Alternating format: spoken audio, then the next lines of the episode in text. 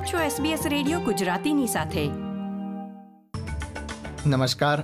આઠમી જૂન બે હજાર બાવીસના મુખ્ય સમાચાર આપ સાંભળી રહ્યા છો વત્સલ પટેલ પાસેથી SBS ગુજરાતી પર. પ્રસ્તુત છે આજના મુખ્ય સમાચાર. પંદરસોથી વધુ દિવસ અટકાયતમાં રહ્યા બાદ તમિલ પરિવાર ઘરે પરત જવા રવાના. ઓસ્ટ્રેલિયામાં કોવિડ નાઇન્ટીનથી ઓગણસાઠ મૃત્યુ. વિક્ટોરિયામાં મૃત્યુઆંકમાં વધારો નોંધાયો. અને ઓસ્ટ્રેલિયન ફૂટબોલ ટીમનો યુએ સામે વિજય. વર્લ્ડ કપમાં પ્રવેશની આશા જીવંત.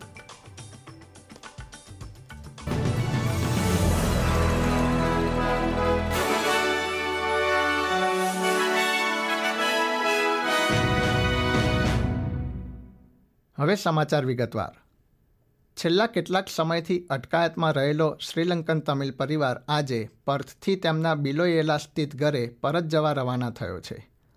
તેમને એલ્બનીઝી સરકાર દ્વારા બ્રિસિંગ વિઝા આપવામાં આવ્યા છે.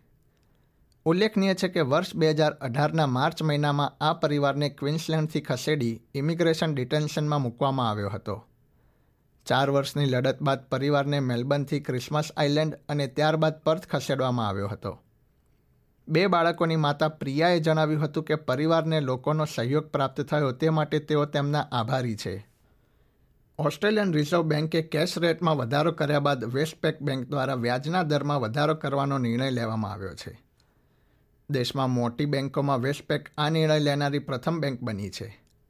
વેસ્ટપેકે હોમ લોન વેરિયેબલના વ્યાજ દરમાં વધારો કર્યો છે, જે નવા અને વર્તમાન બંને ગ્રાહકોને લાગુ પડશે. નવા દર એકવીસમી જૂનથી અમલમાં આવશે. રિઝર્વ બેન્ક ઓફ ઓસ્ટ્રેલિયાએ વ્યાજ દરમાં વીસ વર્ષમાં સૌથી મોટો વધારો કર્યો છે.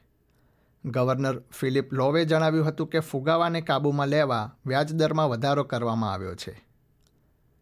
American space agency NASA northern ટેરેટરીના Arnhem ખાતેથી ત્રણ રોકેટ છોડશે. અમેરિકા બહાર કોમર્શિયલ સુવિધામાંથી રોકેટ છોડવાનો નાસાનો આ પ્રથમ પ્રયોગ બની રહેશે. અને વર્ષ ઓગણીસો પંચાણું બાદ પ્રથમ વખત ઓસ્ટ્રેલિયન સુવિધામાં રોકેટ છોડવામાં આવશે. Industry and science minister Ed હ્યુસિકે જણાવ્યું હતું કે સરકાર ઓસ્ટ્રેલિયાની ક્ષમતાને પુનર્જીવિત કરવા માટે પ્રતિબદ્ધ છે. ઓસ્ટ્રેલિયાના કેન્દ્ર તથા રાજ્યોના ઊર્જા મંત્રી ગેસની કિંમતને કાબૂમાં લેવા માટેના વિકલ્પો અંગે ચર્ચા કરવા બેઠક કરી રહ્યા છે.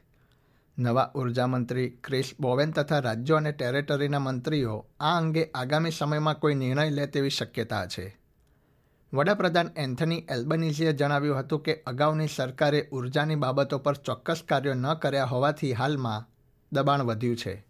આજે ન્યૂ સાઉથ વેલ્સના લગભગ ત્રીસ હજાર જેટલા કર્મચારીઓ હડતાલ કરી રહ્યા છે. સરકારે તેમના વેતનમાં વધારો કરવાનો નિર્ણય લીધા બાદ તેમણે હડતાલ કરવાનો નિર્ણય લીધો હતો. હડતાલ કરી રહેલા કર્મચારીઓએ સરકારના ત્રણ ટકાના દરથી વેતનમાં વધારા કરવાના નિર્ણયને ફગાવ્યો હતો.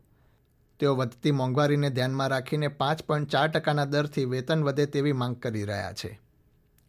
Public service association general secretary Stewart લિટલે એબીસીને જણાવ્યું હતું કે વેતનમાં વધારો સંપૂર્ણપણે રાજકારણ છે. ઓસ્ટ્રેલિયામાં કોવિડ નાઇન્ટીનના સમાચાર પર એક નજર કરીએ તો, દેશમાં આજે કોવિડ નાઇન્ટીનથી કુલ ઓગણસાઠ મૃત્યુ નોંધાયા છે, જેમાંથી પચીસ મૃત્યુ વિક્ટોરિયામાં, પંદર ક્વિન્સલેન્ડમાં તથા દસ મૃત્યુ ન્યૂ સાઉથ વેલ્સમાં નોંધાયા છે. વેસ્ટર્ન ઓસ્ટ્રેલિયામાં અગાઉ નોંધાયેલા આઠ મૃત્યુનો પણ આ યાદીમાં સમાવેશ કરવામાં આવ્યો છે. ચોથી એપ્રિલ બાદ વિક્ટોરિયામાં નોંધાયેલા આ સૌથી વધુ મૃત્યુ છે. કોવિડ નાઇન્ટીનના આંકડા પર એક નજર કરીએ તો ન્યૂ સાઉથ વેલ્સ રાજ્યમાં સાત હજાર આઠસો પચીસ કોવિડ ચેપનું નિદાન થયું છે. વિક્ટોરિયામાં નવ હજાર પાંચસો ઓગણીસ કેસ તથા ક્વિન્સલેન્ડમાં ચાર હજાર બસો સત્તાવન કેસ નોંધાયા છે. વેસ્ટર્ન ઓસ્ટ્રેલિયામાં સાત હજાર સાતસો વીસ ચેપનું નિદાન થયું છે. બીજી તરફ ન્યૂ સાઉથ વેલ્સે આજથી કોવિડ નાઇન્ટીનના વધુ નિયમો હળવા કર્યા છે. આજથી નાઇટ ક્લબ અને ઇન્ડોર મ્યુઝિક ફેસ્ટિવલમાં સેફ ચેક ઇન્સ કરવાની જરૂર રહેશે નહીં. જો કે વેપાર ઉદ્યોગો તથા સંસ્થાઓ તેમની સલામતી માટે તેનો વપરાશ કરી શકે છે. મોટા ઇન્ડોર મ્યુઝિક ફેસ્ટિવલમાં માસ્ક પહેરવાની તથા પ્રવેશ માટે રસી મેળવી હોય તે જરૂરી રહેશે નહીં. રમતના સમાચારોમાં ઓસ્ટ્રેલિયન ફૂટબોલ ટીમે યુનાઇટેડ આરબ અમીરાતને વર્લ્ડ કપ ક્વોલિફાયરની મેચમાં પરાજય આપ્યો છે. આ સાથે જ ઓસ્ટ્રેલિયન ટીમ સતત પાંચમા વર્લ્ડ કપમાં ક્વોલિફાય થવાની નજીક પહોંચી ગઈ છે. ઓસ્ટ્રેલિયા તરફથી જેક્સન ઇરવીને બીજા હાફમાં ગોલ કરીને ટીમને વિજયની નજીક લાવી હતી. ત્યારબાદ મેચ પૂરી થવાની અંતિમ મિનિટોમાં એડજિન રસ્ટિકે બીજો ગોલ કરીને ટીમને વિજય અપાવ્યો હતો. ઓસ્ટ્રેલિયાનો હવે પેરુ સામે મુકાબલો થશે. ઇરવિને મેચ બાદ જણાવ્યું હતું કે ટીમ હવે આગામી લક્ષ્યાંક પર નજર કરી રહી છે. આ સાથે જ આજના સમાચાર સમાપ્ત થયા. આ પ્રકારની વધુ માહિતી મેળવવા માંગો છો?